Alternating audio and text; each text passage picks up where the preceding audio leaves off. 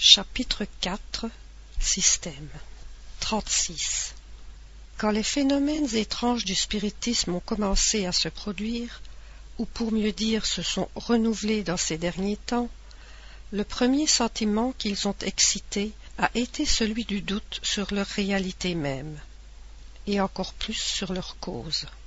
Lorsqu'ils ont été avérés par des témoignages irrécusables et par les expériences que chacun a pu faire, il est arrivé que chacun les a interprétés à sa manière, selon ses idées personnelles, ses croyances ou ses préventions. De là, plusieurs systèmes qu'une observation plus attentive devait réduire à leur juste valeur. Les adversaires du spiritisme ont cru trouver un argument dans cette divergence d'opinion en disant que les spirites eux-mêmes ne sont pas d'accord entre eux. C'était une bien pauvre raison.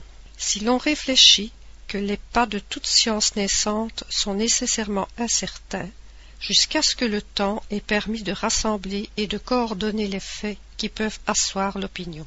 À mesure que les faits se complètent et sont mieux observés, les idées prématurées s'effacent et l'unité s'établit, du moins sur les points fondamentaux si ce n'est dans tous les détails.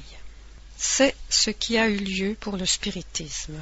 Il ne pouvait échapper à la loi commune, et devait même, par sa nature, se prêter plus que toute autre chose à la diversité des interprétations.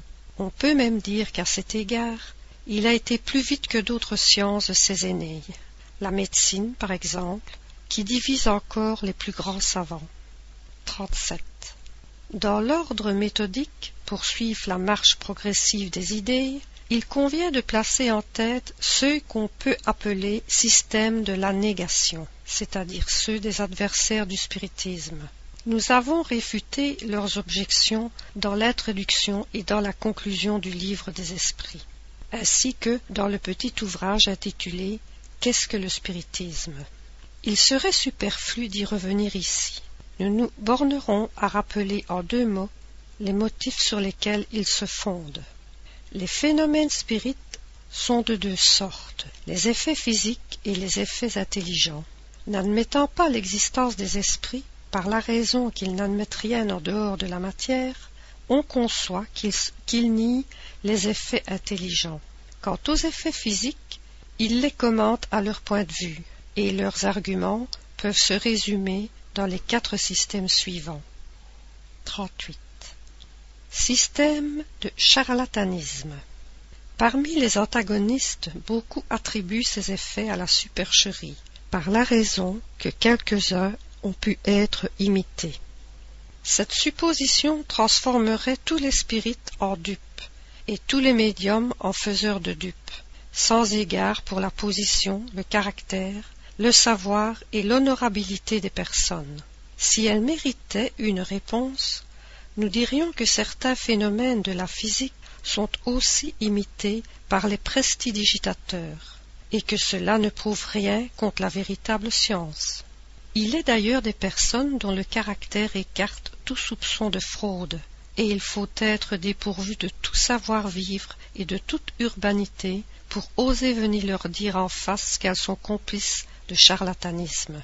Dans un salon très respectable, un monsieur, soi-disant bien élevé, s'étant permis une réflexion de cette nature, la dame de la maison lui dit Monsieur, puisque vous n'êtes pas content, on vous rendra votre argent à la porte. Et d'un geste lui fit comprendre ce qu'il avait de mieux à faire. Est-ce à dire pour cela que jamais il n'y eut d'abus? Il faudrait, pour le croire, admettre que les hommes sont parfaits. On abuse de tout, même des choses les plus saintes. Pourquoi n'abuserait-on pas du spiritisme? Mais le mauvais usage qu'on peut faire d'une chose ne peut rien faire préjuger contre la chose elle-même. Le contrôle qu'on peut avoir touchant la bonne foi des gens est dans les motifs qui les font agir. Où il n'y a pas spéculation, le charlatanisme n'a rien à faire. 39. Système de la folie. Quelques-uns, par condescendance, veulent bien écarter le soupçon de supercherie, et prétendent que ceux qui ne font pas des dupes sont dupes eux-mêmes, ce qui revient à dire qu'ils sont des imbéciles. Quand les incrédules y mettent moins de forme, ils disent tout simplement qu'on est fou, s'attribuant ainsi, sans façon, le privilège du bon sens. C'est là le grand argument de ceux qui n'ont point de bonnes raisons à opposer. Du reste, ce mode d'attaque est devenu ridicule à force de banalité, et ne mérite pas qu'on perde son temps à le réfuter. Les spirites, d'ailleurs, ne s'en émeuvent guère, ils prennent bravement leur parti, et se consolent en songeant qu'ils ont pour compagnons d'infortune assez de gens dont le mérite ne saurait être contesté. Il faut en effet convenir que cette folie, si folie il y a, a un bien singulier caractère. C'est qu'elle atteint de préférence la classe éclairée, parmi laquelle le spiritisme compte jusqu'à présent l'immense majorité de ses adeptes. Si, dans le nombre, on rencontre quelques excentricités, elles ne prouvent pas plus contre cette doctrine que les fous religieux ne prouvent contre la religion. Les fous mélomanes contre la musique, les fous mathématiciens contre les mathématiques. Toutes les idées ont trouvé des fanatiques exagérés, et il faudrait être doué d'un jugement bien obtus pour confondre l'exagération d'une chose avec la chose elle-même. Nous renvoyons pour plus amples explications sur ce sujet à notre brochure Qu'est-ce que le spiritisme? au livre des esprits, introduction, paragraphe 15. 40. Système de l'hallucination. Une autre opinion moins offensante, en ce qu'elle a une petite couleur scientifique, consiste à mettre les phénomènes sur le compte de l'illusion des sens. Ainsi, l'observateur serait de très bonne foi. Seulement, il croirait voir ce qu'il ne voit pas. Quand il voit une table se soulever et se maintenir dans l'espace sans point d'appui, la table n'aurait pas bougé de place. Il la voit en l'air par une sorte de mirage ou un effet de réfraction comme celui qui fait voir un astre ou un objet dans l'eau hors de sa position réelle. Cela serait possible à la rigueur. Mais ceux qui ont été témoins de ce phénomène ont pu constater l'isolement en passant sous la table suspendue, ce qui paraît difficile si elle n'a pas quitté le sol. D'un autre côté, il est arrivé maintes fois que la table s'est brisée en tombant. Dira-t-on aussi que ce n'est là qu'un effet d'optique? Une cause physiologique bien connue peut, sans doute, faire qu'on croit voir tourner une chose qui ne bouge pas, ou qu'on croit tourner soi-même quand on est immobile.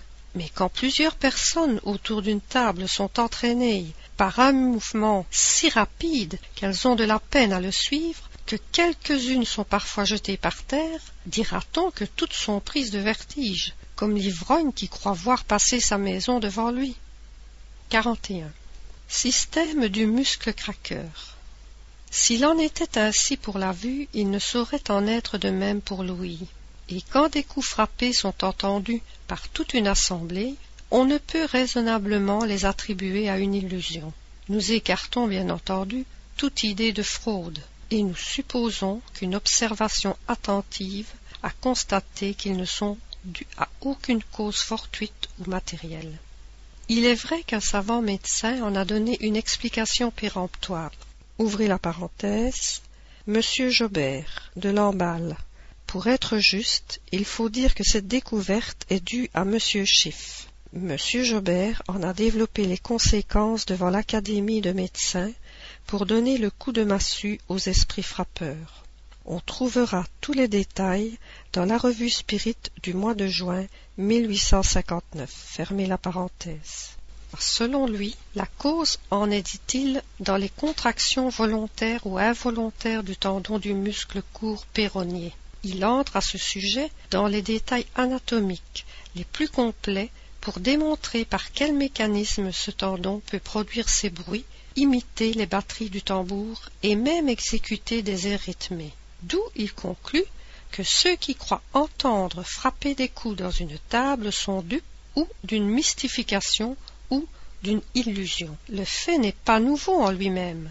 Malheureusement pour l'auteur de cette prétendue découverte, sa théorie ne peut rendre raison de tous les cas.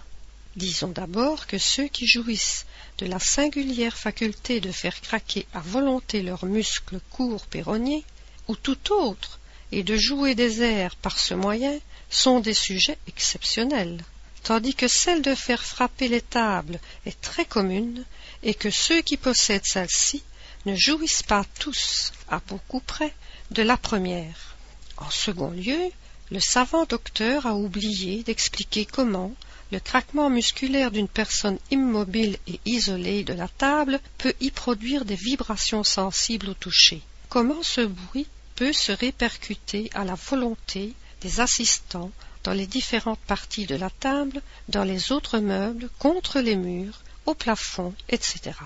Comment, enfin, l'action de ce muscle peut s'étendre à une table qu'on ne touche pas, et la faire mouvoir cette explication, du reste, si c'en était une, n'infirmerait que le phénomène des coups frappés, mais ne peut concerner tous les autres modes de communication. Concluons-en qu'il a jugé sans avoir vu, ou sans avoir tout vu, et bien vu.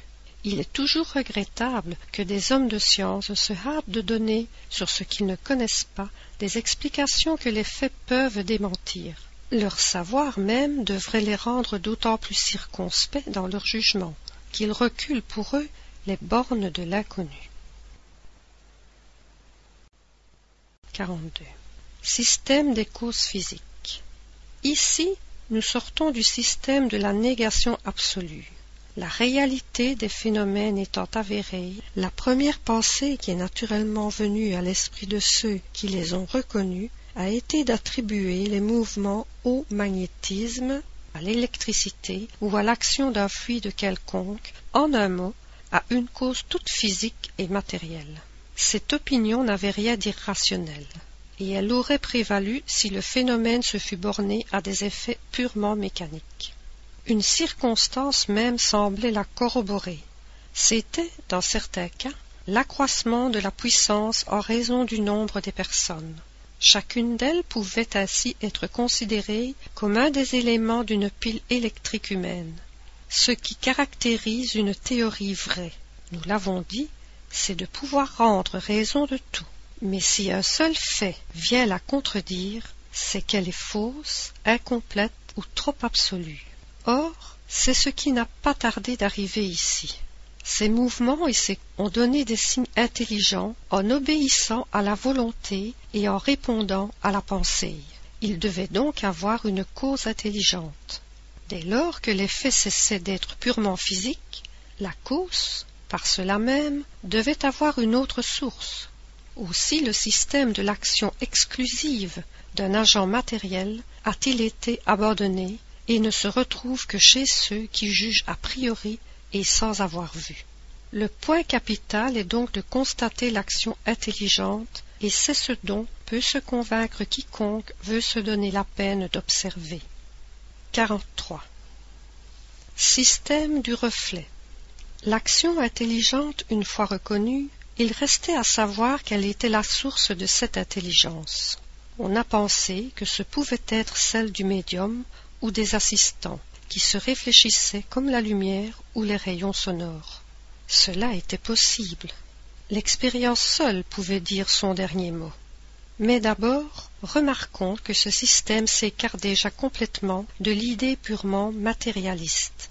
Pour que l'intelligence des assistants puisse se reproduire par voie indirecte, il fallait admettre en l'homme un principe en dehors de l'organisme. Si la pensée exprimée avait toujours été celle des assistants, la théorie de la réflexion eût été confirmée.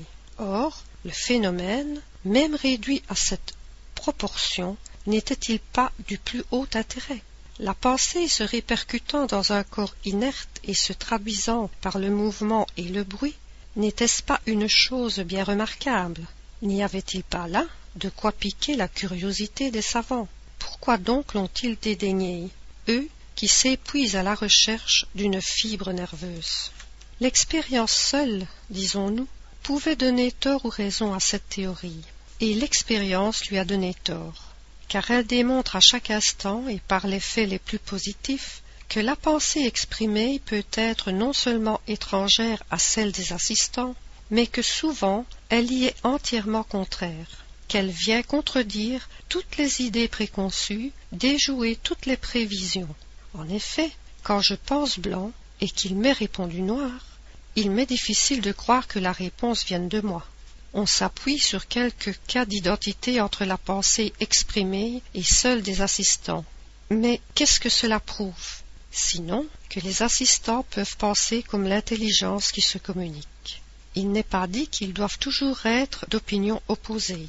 Lorsque, dans la conversation, l'interlocuteur émet une pensée analogue à la vôtre, direz-vous pour cela qu'elle vienne de vous Il suffit de quelques exemples contraires bien constatés pour prouver que cette théorie ne peut être absolue. Comment d'ailleurs expliquer par la réflexion de la pensée l'écriture produite par des personnes qui ne savent pas écrire? Les réponses de la plus haute portée philosophique obtenues par des personnes illettrées celles qui sont données à des questions mentales ou dans une langue inconnue du médium, et mille autres faits qui ne peuvent laisser de doute sur l'indépendance de l'intelligence qui se manifeste. L'opinion contraire ne peut être que le résultat d'un défaut d'observation. Si la présence d'une intelligence étrangère est prouvée moralement par la nature des réponses, elle l'est matériellement par le fait de l'écriture directe, c'est-à-dire de l'écriture obtenue spontanément sans plume ni crayon, sans contact, et nonobstant toutes les précautions prises pour se garantir de tout subterfuge. Le caractère intelligent du phénomène ne saurait être révoqué en doute. Donc, il y a autre chose qu'une action fluidique. Ensuite, la spontanéité de la pensée exprimée en dehors de toute attente, de toute question proposée, ne permet pas d'y voir un reflet de celle des assistants. Le système du reflet est assez désobligeant dans certains cas. Quand, dans une réunion de personnes honnêtes, survient inopinément une de ces communications révoltantes de grossièreté. Ce serait faire un fort mauvais compliment aux assistants de prétendre qu'elle provient de l'un d'eux, et il est probable que chacun s'empresserait de la répudier. Entre parenthèses, voyez Livre des Esprits, Introduction, Paragraphe 16, fermez la parenthèse. 44. Système de l'âme collective. C'est une variante du précédent. Selon ce système, l'âme seule du médium se manifeste, mais elle s'identifie avec celle de plusieurs autres vivants présents ou absents, et forme un tout collectif, réunissant les aptitudes, l'intelligence et les connaissances de chacun. Quoique la brochure où cette théorie est exposée soit intitulée La lumière, ouvrez la parenthèse, communion, la lumière du phénomène de l'esprit, table parlante, somnambule, médium, miracle, magnétisme spirituel, puissance de la pratique de la foi, par Emma Tirpsé, une âme collective écrivant par l'intermédiaire d'une planchette. Bruxelles 1858, chez Elle nous a semblé d'un style très obscur. Nous avouons l'avoir peu comprise et nous n'en parlons que pour mémoire. C'est d'ailleurs, comme beaucoup d'autres, une opinion individuelle qui a fait peu de prosélytes. Le nom d'Hématirpsé est celui que prend l'auteur pour désigner l'être collectif qu'il représente. Il prend pour épigraphe Il n'est rien de caché, qui ne doivent être connus. Cette proposition est évidemment fausse, car il est une foule de choses que l'homme ne peut pas et ne doit pas savoir. Bien présomptueux serait celui qui prétendrait pénétrer tous les secrets de Dieu. 45. Système somnambulique. Celui-ci a eu plus de partisans et en compte même encore quelques-uns. Comme le précédent, il admet que toutes les communications intelligentes ont leur source dans l'âme ou esprit du médium. Mais, pour expliquer son aptitude à traiter des sujets en dehors de ses connaissances, au lieu de supposer en lui une âme multiple, il attribue cette aptitude à une surexcitation momentanée des facultés mentales, à une sorte d'état somnambulique ou extatique qui exalte et développe son intelligence. On ne peut nier, dans certains cas, l'influence de cette cause. Mais il suffit d'avoir vu opérer la plupart des médiums pour se convaincre qu'elle ne peut résoudre tous les faits et qu'elle forme l'exception et non la règle. On pourrait croire qu'il en est ainsi si le médium avait toujours l'air d'un inspiré ou d'un extatique, apparence qu'il pourrait d'ailleurs parfaitement simuler s'il voulait jouer la comédie. Mais comment croire à l'inspiration quand le médium écrit comme une machine, sans avoir la moindre conscience de ce qu'il obtient, sans la moindre émotion, sans s'occuper de ce qu'il fait, et tout en regardant ailleurs, riant et causant de choses et d'autres? On conçoit la surexcitation des idées, mais on ne comprend pas qu'elle puisse faire écrire celui qui ne sait pas écrire. Et encore moins quand les communications sont transmises par des coups frappés ou à l'aide d'une planchette ou d'une corbeille. Nous verrons dans la suite de cet ouvrage la part qu'il faut faire à l'influence des idées du médium. Mais les faits où l'intelligence étrangère se révèle par des signes incontestables sont si nombreux et si évidents qu'ils ne peuvent laisser de doute à cet égard. Le tort de la plupart des systèmes éclos à l'origine du spiritisme est d'avoir tiré des conclusions générales de quelques faits isolés. 46. Système pessimiste, diabolique ou démoniaque. Ici, nous entrons dans un autre ordre d'idées. L'intervention d'une intelligence étrangère étant constatée, il s'agissait de savoir quelle était la nature de cette intelligence. Le moyen le plus simple était sans doute de lui demander, mais certaines personnes n'ont pas trouvé là une garantie suffisante et n'ont voulu voir dans toutes les manifestations qu'une œuvre diabolique. Selon elle, le diable ou les démons peuvent seuls se communiquer. Quoique ce système trouve peu d'écho aujourd'hui, il n'en a pas moins joui un instant de quelque crédit par le caractère même de ceux qui ont cherché à le faire prévaloir. Nous ferons toutefois remarquer que les partisans du système démoniaque ne doivent point être rangés parmi les adversaires du spiritisme, bien au contraire que les êtres qui se communiquent, soient des démons ou des anges, ce sont toujours des êtres incorporels. Or, admettre la manifestation des démons, c'est toujours admettre la possibilité de communiquer avec le monde invisible, ou tout au moins avec une partie de ce monde. La croyance à la communication exclusive des démons, quelque irrationnelle qu'elle soit, pouvait ne pas sembler impossible alors que l'on regardait des esprits comme des êtres créés en dehors de l'humanité. Mais depuis que l'on sait que les esprits ne sont autre chose que les âmes de ceux qui ont vécu, elle a perdu tout son prestige, et l'on peut dire toute vraisemblance, car il s'ensuivrait que toutes ces âmes sont des démons, fussent-elles celles d'un père, d'un fils ou d'un ami, et que nous-mêmes, en mourant, nous devenons des démons, doctrine peu flatteuse et peu consolante pour beaucoup de gens. Il sera bien difficile de persuader à une mère que l'enfant chéri qu'elle a perdu et qui vient lui donner après sa mort des preuves de son affection et de son identité soit un suppôt de Satan. Il est vrai que parmi les esprits il y en a de très mauvais et qui ne valent pas mieux que ceux que l'on appelle démons. Par une raison bien simple, c'est qu'il y a des hommes très mauvais et que la mort ne rend pas immédiatement meilleur. La question est de savoir si ce sont les seuls qui puissent se communiquer. À ceux qui le pensent, nous adresserons les questions suivantes. Premièrement, il y a-t-il de bons et de mauvais esprits? Deuxièmement, Dieu est-il plus puissant que les mauvais esprits, ou que les démons, si vous voulez les appeler ainsi? Troisièmement, Affirmer que les mauvais seuls se communiquent, c'est dire que les bons ne le peuvent pas. S'il en est ainsi, de deux choses l'une. Cela a lieu par la volonté ou contre la volonté de Dieu. Si c'est contre sa volonté, c'est que les mauvais esprits sont plus puissants que lui. Si c'est par sa volonté, pourquoi dans sa bonté ne le permettrait-il pas aux bons pour contrebalancer l'influence des autres?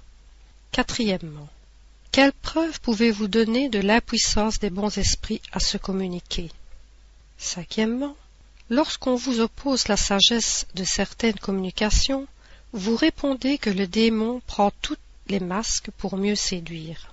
Nous savons en effet qu'il y a des esprits hypocrites qui donnent à leur langage un faux vernis de sagesse, mais admettez-vous que l'ignorance puisse contrefaire le vrai savoir et une mauvaise nature contrefaire la vraie vertu, sans laisser rien percer qui puisse déceler la fraude.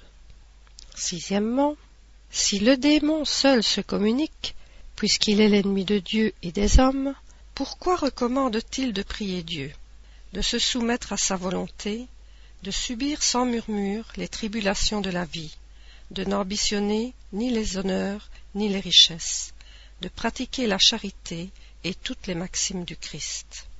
En un mot, de faire tout ce qui est nécessaire pour détruire son empire. Si c'est le démon qui donne de tels conseils, il faut convenir que, tout rusé qu'il est, il est bien maladroit de fournir des armes contre lui-même. Ouvrez la parenthèse. Cette question a été traitée dans le livre des esprits, numéro 128 et suivant. Mais nous recommandons à ce sujet, comme sur tout ce qui touche à la partie religieuse, la brochure intitulée Lettre d'un catholique sur le spiritisme par Monsieur le docteur Grand, ancien consul de France, chez Le Doyen, ainsi que celle que nous allons publier sous le titre de Les contradicteurs du spiritisme au point de vue de la religion, de la science et du matérialisme. Fermez la parenthèse. Puisque les esprits se communiquent, c'est que Dieu le permet. En voyant les bonnes et les mauvaises communications, n'est-il pas plus logique de penser que Dieu permet les unes pour nous éprouver et les autres pour nous conseiller le bien? Huitièmement, que penseriez-vous d'un père qui laisserait son enfant à la merci des exemples et des conseils pernicieux et qui écarterait de lui, qui lui interdirait de voir les personnes qui pourraient le détourner du mal? Ce qu'un bon père ne ferait pas, doit-on penser que Dieu, qui est la bonté par excellence, fasse moins que ne ferait un homme? Neuvièmement. L'Église reconnaît comme authentiques certaines manifestations de la Vierge et d'autres saints dans des apparitions, visions, communications orales, etc. Cette croyance n'est-elle pas contradictoire avec la doctrine de la communication exclusive des démons? Nous croyons que certaines personnes ont professé cette théorie de bonne foi, mais nous croyons aussi que plusieurs l'ont fait uniquement en vue de détourner de s'occuper de ces choses à cause des mauvaises communications que l'on est exposé à recevoir. En disant que le diable seul se manifeste, elles ont voulu effrayer, à peu près comme lorsqu'on dit à un enfant ne touche pas à cela, parce que cela brûle. L'intention peut être louable, mais le but est manqué, car la défense seule excite la curiosité, et la peur du diable retient bien peu de gens. On veut le voir, ne serait-ce que pour voir comment il est fait, et l'on est tout étonné de ne pas le trouver aussi noir qu'on l'avait cru. Ne pourrait-on pas aussi voir un autre motif à cette théorie exclusive du diable? Il y a des gens qui trouvent que tous ceux qui ne sont pas de leur avis ont tort. Or, ceux qui prétendent que toutes les communications sont l'œuvre du démon ne seraient-ils pas mus par la crainte de ne pas trouver les esprits d'accord avec eux sur tous les points, plus encore sur ceux qui touchent aux intérêts de ce monde qu'à ceux de l'autre? Ne pouvant nier les faits, ils ont voulu les présenter d'une manière effrayante. Mais ce moyen n'a pas plus arrêté que les autres. Où la crainte du ridicule est impuissante, il faut se résigner à laisser passer les choses. Le musulman qui entendrait un esprit parler contre certaines lois du Coran penserait assurément que c'est un mauvais esprit. Il en serait de même d'un juif pour ce qui regarde certaines pratiques de la loi de Moïse. Quant aux catholiques, nous en avons entendu un affirmer que l'esprit qui se communiquait ne pouvait être que le diable, parce qu'il s'était permis de penser autrement que lui sur le pouvoir temporel, bien qu'il n'eût, du reste, prêché que la charité, la tolérance, l'amour du prochain et l'abnégation des choses de ce monde, toute maxime enseignée par le Christ. Les esprits n'étant autres que les âmes des hommes et que les hommes n'étant pas parfaits, il en résulte qu'il y a des esprits également imparfaits, et dont le caractère se reflète dans leur communication. C'est un fait incontestable qu'il y en a de mauvais, d'astucieux, de profondément hypocrites, et contre lesquels il faut se tenir en garde. Mais parce qu'on rencontre dans le monde des hommes pervers, est-ce une raison pour fuir toute société? Dieu nous a donné la raison et le jugement pour apprécier les esprits, aussi bien que les hommes. Le meilleur moyen de se prémunir contre les inconvénients que peut présenter la pratique du spiritisme, ce n'est pas de l'interdire, mais de le faire comprendre.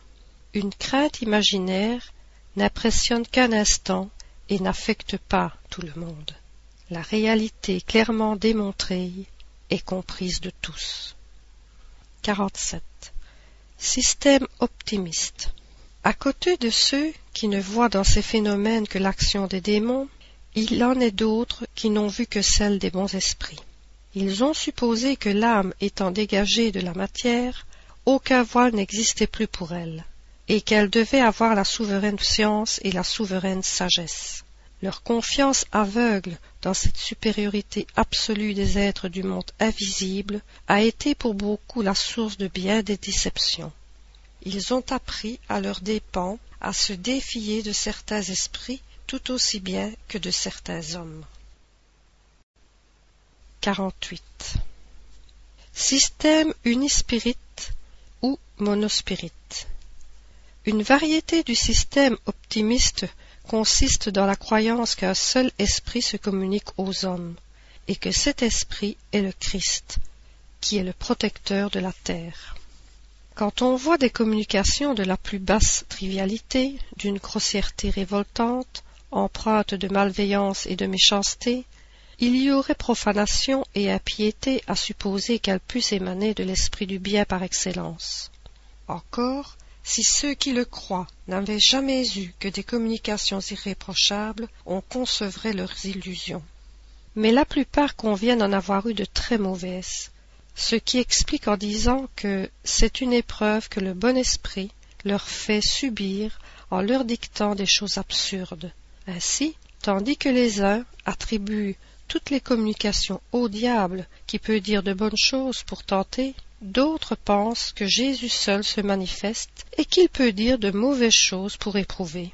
Entre ces deux opinions, si inverse, qui prononcera Le bon sens et l'expérience Nous disons l'expérience, parce qu'il est impossible que ceux qui professent des idées aussi exclusives aient tout vu et tout bien vu.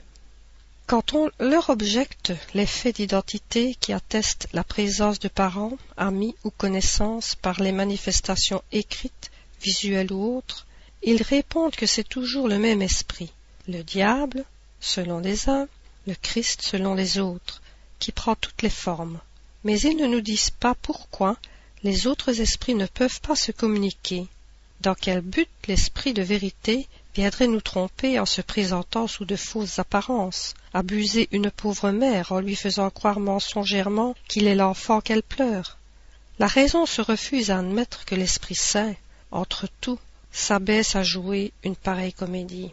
D'ailleurs, nier la possibilité de toute autre communication, n'est-ce pas ôter au spiritisme ce qu'il a de plus suave, la consolation des affligés? Disons tout simplement qu'un pareil système est irrationnel et ne peut soutenir un examen sérieux. 49.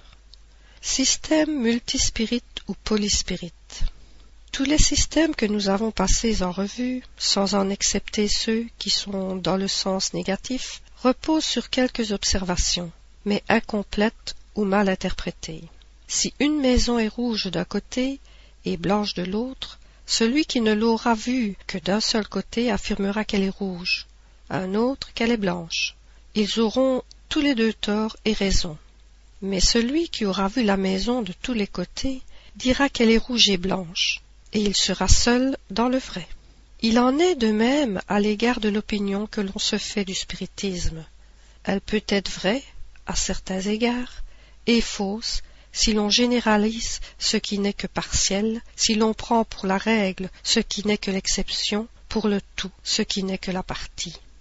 C'est pourquoi nous disons que quiconque veut étudier sérieusement cette science doit voir beaucoup et longtemps.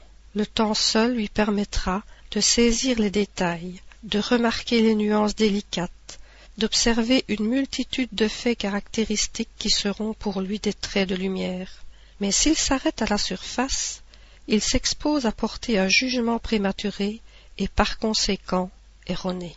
Voici les conséquences générales qui ont été déduites d'une observation complète et qui forment maintenant la croyance. On peut le dire de l'universalité des spirites, car les systèmes restrictifs ne sont plus que des opinions isolées. Premièrement, les phénomènes spirites sont produits par des intelligences extracorporelles, autrement dit par des esprits.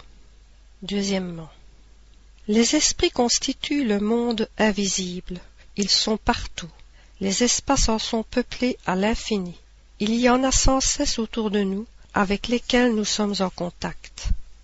Troisièmement, les esprits réagissent incessamment sur le monde physique et sur le monde moral, et sont une des puissances de la nature. Quatrièmement, les esprits ne sont pas des êtres à part dans la création, ce sont les âmes de ceux qui ont vécu sur la terre ou dans d'autres mondes, et qui ont dépouillé leur enveloppe corporelle d'où il suit que les âmes des hommes sont des esprits incarnés et qu'en mourant nous devenons esprits. Cinquièmement. Il y a des esprits de tous les degrés de bonté et de malice, de savoir et d'ignorance. Sixièmement. Ils sont tous soumis à la loi du progrès et peuvent tous arriver à la perfection. Mais, comme ils ont leur libre arbitre, ils y arrivent dans un temps plus ou moins long selon leurs efforts et leur volonté. Septièmement. Ils sont heureux ou malheureux, selon le bien ou le mal qu'ils ont fait pendant leur vie et le degré d'avancement auquel ils sont parvenus. Le bonheur parfait et sans mélange n'est le partage que des esprits arrivés au suprême degré de perfection. Huitièmement. Tous les esprits, dans des circonstances données, peuvent se manifester aux hommes, le nombre de ceux qui peuvent se communiquer est indéfini. Neuvièmement. Les esprits se communiquent par l'intermédiaire des médiums qui leur servent d'instruments et d'interprètes. On reconnaît la supériorité ou l'infériorité des esprits à leur langage. Les bons ne conseillent que le bien et ne disent que de bonnes choses, tout en eux attestent l'élévation. Les mauvais trompent, et toutes leurs paroles portent le cachet de l'imperfection et de l'ignorance. Les différents degrés que parcourent les esprits sont indiqués dans l'échelle spirit. Ouvrez la parenthèse. Livre des esprits. Livre 2, chapitre 1er, numéro 100. Fermez la parenthèse. L'étude de cette classification est indispensable pour apprécier la nature des esprits qui se manifestent, leurs bonnes et mauvaises qualités. 50. Système de l'âme matérielle. Il consiste uniquement dans une opinion particulière sur la nature intime de l'âme. Selon cette opinion, l'âme et le périsprit ne seraient donc point deux choses distinctes, pour mieux dire, le périsprit ne serait autre que l'âme elle-même, s'épurant graduellement par les diverses transmigrations, comme l'alcool s'épure par les diverses distillations, tandis que la doctrine spirite ne considère le périsprit que comme l'enveloppe fluidique de l'âme ou de l'esprit. Le périsprit étant une matière, quoique très éthérée, l'âme serait ainsi une nature matérielle plus ou moins essentielle selon le degré de son épuration. Ce système n'affirme aucun des principes fondamentaux de la doctrine spirite, car il ne change rien à la destinée de l'âme. Les conditions de son bonheur futur sont toujours les mêmes. L'âme et le périsprit formant un tout sous le nom d'esprit, comme le germe et le périsperme en forment un sous le nom de fruit. Toute la question se réduit à considérer le tout comme homogène au lieu d'être formé de deux parties distinctes. Comme on le voit, cela ne tire à aucune conséquence, et nous n'en aurions pas parlé si nous n'avions rencontré des personnes portées à voir une nouvelle école dans ce qui n'est, en définitive, qu'une simple interprétation de mots. Cette opinion, très restreinte du reste, fût elle-même plus générale, n'en constituerait pas plus une scission entre les spirites que les deux théories de l'émission ou les ondulations de la lumière n'en font une entre les physiciens. Ceux qui voudraient faire bord à part pour une question aussi puérile prouveraient par cela seul qu'ils attachent plus d'importance à l'accessoire qu'à la chose principale. et qu'ils sont poussés à la désunion par des esprits qui ne peuvent pas être bons, car les bons esprits ne soufflent jamais l'aigreur et la zizanie. C'est pourquoi nous engageons tous les vrais spirites à se tenir en garde contre de pareilles suggestions, et à ne pas attacher à certains détails plus d'importance qu'ils n'en méritent. L'essentiel, c'est le fond.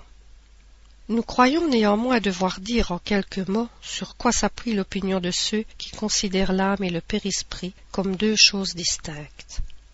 Elle est fondée sur l'enseignement des esprits qui n'ont jamais varié à cet égard. Nous parlons des esprits éclairés, car parmi eux il en est qui n'en savent pas plus et même moins que les hommes, tandis que la théorie contraire est une conception humaine.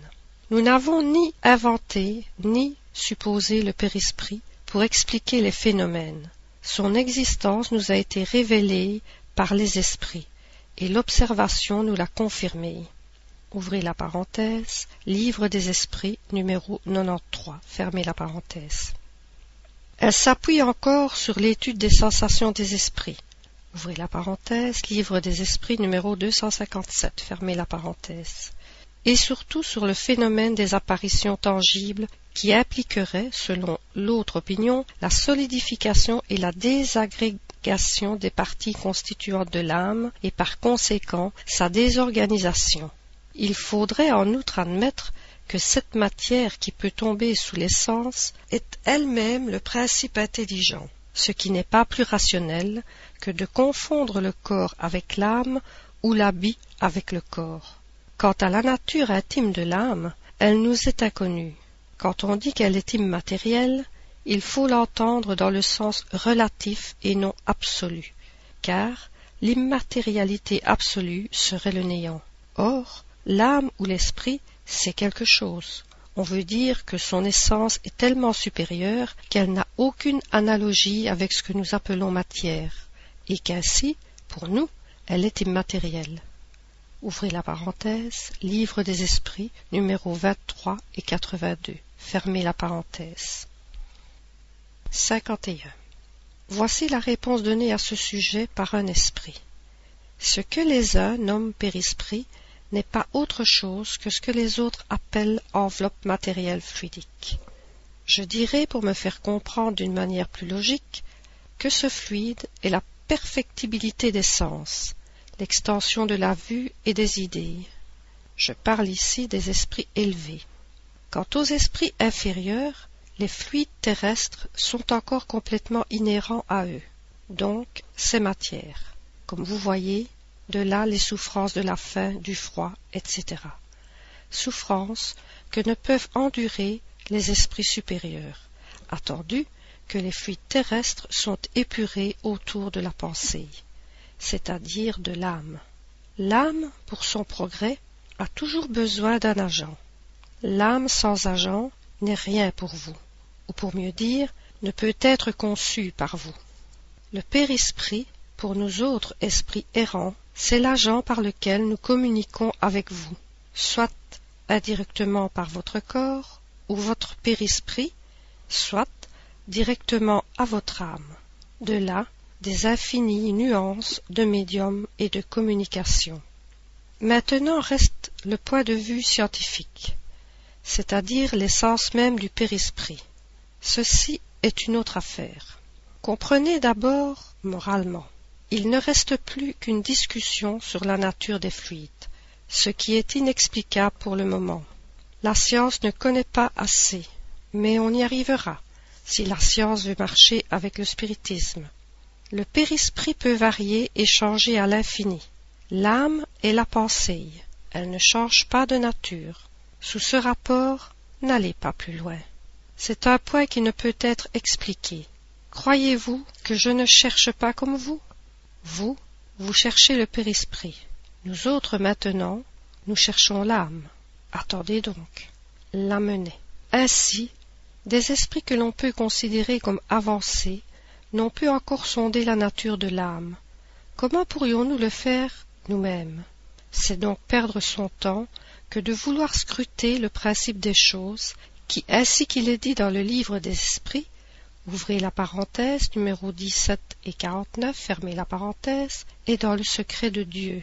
Prétendre fouiller à l'aide du spiritisme, ce qui n'est pas encore du ressort de l'humanité, c'est le détourner de son véritable but. C'est faire comme l'enfant qui voudrait en savoir autant que le vieillard.